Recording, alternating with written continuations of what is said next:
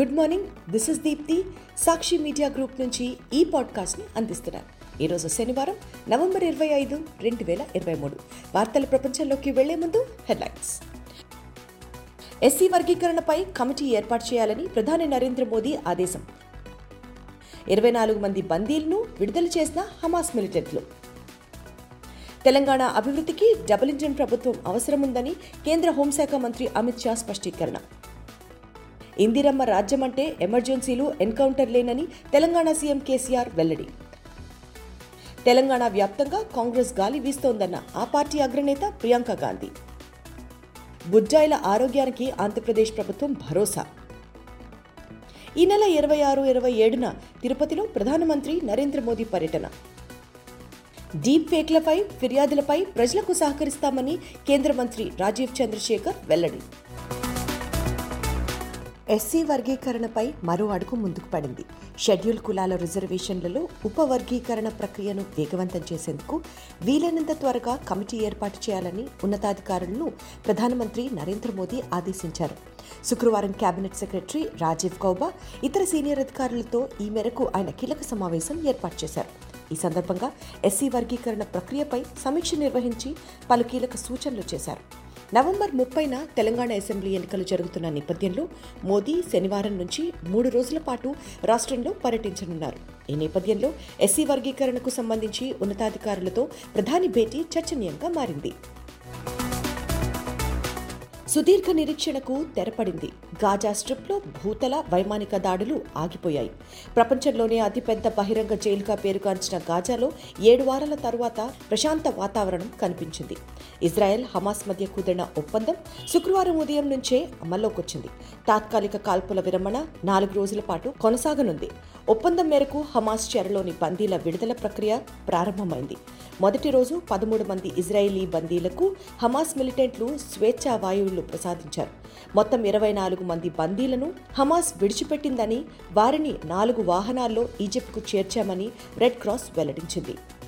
ఈ ఇరవై నాలుగు మందిలో పదమూడు మంది ఇజ్రాయెల్ పౌరులు పది మంది థాయిలాండ్ పౌరులు ఒకరు ఫిలిప్పైన్స్ పౌరుడు ఉన్నారని ఖతార్ విదేశాంగ శాఖ అధికార ప్రతినిధి ప్రకటించారు. హమాస్ డిమాండ్ను నెరవేరుస్తూ మొదటి దశలో ముప్పై తొమ్మిది పాలస్తీనా ఖైదీలను ఇజ్రాయెల్ విడుదల చేసినట్లు తెలిసింది. తెలంగాణ రాష్ట్ర అభివృద్ధికి డబుల్ ఇంజిన్ సర్కార్ అవసరమని కేంద్ర హోంశాఖ మంత్రి బీజేపీ నేత అమిత్ షా చెప్పారు. తెలంగాణలో బీజేపీని గెలిపిస్తే బీసీని ముఖ్యమంత్రిగా చేసి తీరుతామని అన్నారు. శుక్రవారం నిజామాబాద్ జిల్లా ఆర్మూర్లో సకల జనుల సంకల్ప సభలో అమిత్ షా మాట్లాడారు. అనంతరం హైదరాబాద్లో వివిధ ప్రాంతాలలో రోడ్ షోలో పాల్గొన్నారు. ఈ సందర్భంగా ప్రజలను ఉద్దేశించి ప్రసంగించారు. తెలంగాణలో ముఖ్యమంత్రి కేసీఆర్ అవినీతిని అంతమోదించాలని పిలుపునిచ్చారు. కేసీఆర్ను ఇంటికి పంపిస్తే ఎంఐఎం ఆగడాలకు అడ్డుకట్టు వేయొచ్చని తెలిపారు. ఎస్సీ వర్గీకరణకు తాము కట్టుబడి ఉన్నామని స్పష్టం చేశారు. తెలంగాణలో బీజేపీకి అధికారం ఇస్తే టీఎస్పీఎస్సీ పేపర్ లీకేజీపై విచారణ చేసి బాధ్యులను జైలుకు పంపుతామని అమిత్ షా చెప్పారు. రెండున్నర లక్షల మంది యువతకు ఉద్యోగాలు ఇస్తామని ప్రకటించారు. ఉత్తర తెలంగాణలో అత్యధికంగా ఉన్న గల్ఫ్ కార్మికుల కోసం ప్రత్యేక ఎన్ఐఆర్ పాలసీని తీసుకొస్తామన్నారు.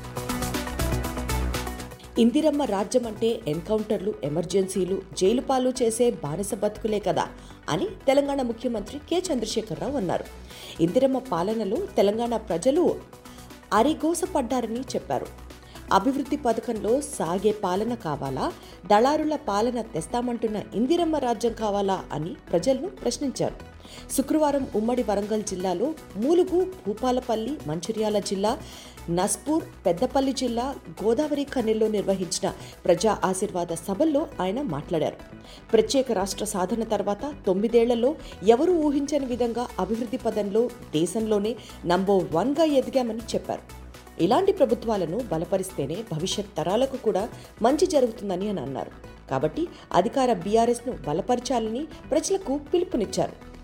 తప్పిదారి కాంగ్రెస్ పార్టీకి అధికారం ఇస్తే వైకుంఠ మాటలో పెద్దపాము మింగేసినట్లేనని కేసీఆర్ వ్యాఖ్యానించారు. మందుల షాప్లో ప్రతి మందుపై ఎక్స్పైరీ తేదీ ఉన్నట్లే తెలంగాణలో అధికార బీఆర్ఎస్కు సైతం కాలం చెల్లిందని ఓటమికి దగ్గరగా ఉన్న ఆ పార్టీ అంతిమ గడియలు లెక్కపెట్టుకుంటోందని కాంగ్రెస్ పార్టీ ప్రధాన కార్యదర్శి ప్రియాంక గాంధీ అన్నారు. త్యాగాలతో తెచ్చుకున్న తెలంగాణను కేసీఆర్ ఆగం చేశారని మండిపడ్డారు. శుక్రవారం మహబూబాబాద్ జిల్లా పాలకుర్తి సిద్దిపేట జిల్లా హుసానాబాద్ పరిధిలోని తొర్రూరులో నిర్వహించిన కాంగ్రెస్ విజయభేరి సభల్లో ప్రియాంక ప్రసంగించారు. తెలంగాణ రాష్ట్ర సాధన కోసం ఈ ప్రాంతం ప్రజలు చేసిన పోరాటాలకు ప్రపంచవ్యాప్తంగా కీర్తి ఉందని చెప్పారు. తెలంగాణ ప్రజల్లో చైతన్యం ఉందని ఫామ్ హౌస్లో ఉండి పాలించే నాయకులు కావాలా ప్రజల మధ్య ఉండి పాలించే కాంగ్రెస్ కావాలో తేల్చుకునే సమయం ఆసన్నమైందని పేర్కొన్నారు. తెలంగాణలో కాంగ్రెస్ గాలి వీస్తోందని అసెంబ్లీ ఎన్నికలలో తమ పార్టీ అధికారంలోకి రావడం తథ్యమని ప్రియాంక గాంధీ చెప్పారు. ఆంధ్రప్రదేశ్లో శిశు మరణాల నియంత్రణే లక్ష్యంగా వైఎస్ జగన్మోహన్ రెడ్డి ప్రభుత్వం గత నాలుగున్నరేళ్ళలో తీసుకున్న చర్యలు సత్ఫలితాలనిస్తున్నాయి. మహిళ గర్భం దాల్చిన నాటి నుంచి పండంటి బిడ్డకు జన్మనిచ్చి ఆ బిడ్డ పూర్తి ఆరోగ్యంగా ఇంటికి చేరుకునే వరకు ప్రభుత్వం అండగా నిలుస్తోందని ప్రభుత్వ ఆసుపత్రుల్లోనూ పీటియాట్రిక్ వైద్య విభాగాలను బలోపేతం చేసింది. వార్డుల్లో ఆధునిక వైద్య పరికరాలను సమకూర్చడంతో పాటు పూర్తి స్థాయిలో వైద్యులను సిబ్బందిని నియమించింది. దీంతో గత ప్రభుత్వ హయాంలో పోలిస్తే స్పెషల్ న్యూబార్న్ కేర్ యూనిట్స్తో శిశు మరణాల రేటు ఇప్పుడు గణనీయంగా తగ్గింది. రెండు వేల పద్దెనిమిది పంతొమ్మిది ఈ యూనిట్లలో ప్రతి వెయ్యి జనాలకు శిశు మరణాల రేటు పన్నెండు పాయింట్ మూడుగా ఉండేది. రెండు వేల పంతొమ్మిది నుంచి జగన్మోహన్ రెడ్డి ప్రభుత్వం తీసుకున్న చర్యలతో ఈ మరణాల రేటు ఈ ఏడాది ఏప్రిల్ నుంచి సెప్టెంబర్ మధ్య ఆరు పాయింట్ ఆరుకు తగ్గింది.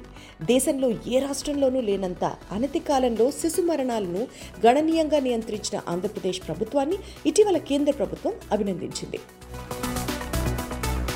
ప్రధానమంత్రి నరేంద్ర మోదీ ఈ నెల ఇరవై ఆరు ఇరవై ఏడవ తేదీల్లో తిరుపతిలో పర్యటించనున్నారు. ఆంధ్రప్రదేశ్ ప్రభుత్వ ప్రధాన కార్యదర్శి డాక్టర్ కెఎస్ జవహర్ రెడ్డి శుక్రవారం వీడియో కాన్ఫరెన్స్ ద్వారా ప్రధాని పర్యటనకు సంబంధించిన ఏర్పాట్లపై అధికారులతో సమీక్ష నిర్వహించారు.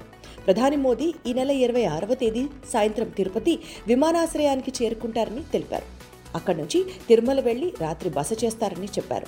ఇరవై ఏడవ తేదీ ఉదయం శ్రీ వెంకటేశ్వర స్వామిని దర్శించుకుంటారని పేర్కొన్నారు. అనంతరం తిరుపతికి చేరుకొని అక్కడి నుంచి హైదరాబాద్కు బయలుదేరి వెళ్తారని వెల్లడించారు. సామాజిక మాధ్యమాలలో డీప్ ఫేక్ వంటి అభ్యంతరకర అంశాలకు సంబంధించిన ఫిర్యాదులపై ప్రజలకు ప్రభుత్వం సహకారం అందిస్తుందని కేంద్ర ఎలక్ట్రానిక్స్ ఐటీ శాఖ సహాయ మంత్రి రాజీవ్ చంద్రశేఖర్ శుక్రవారం చెప్పారు. సామాజిక మాధ్యమ వేదికలపై ఐటీ నిబంధనల ఉల్లంఘనకు సంబంధించి ప్రజలిచ్చే ఫిర్యాదుల కోసం త్వరలో ఒక వేదిక అందుబాటులోకి తీసుకొస్తామని వెల్లడించారు.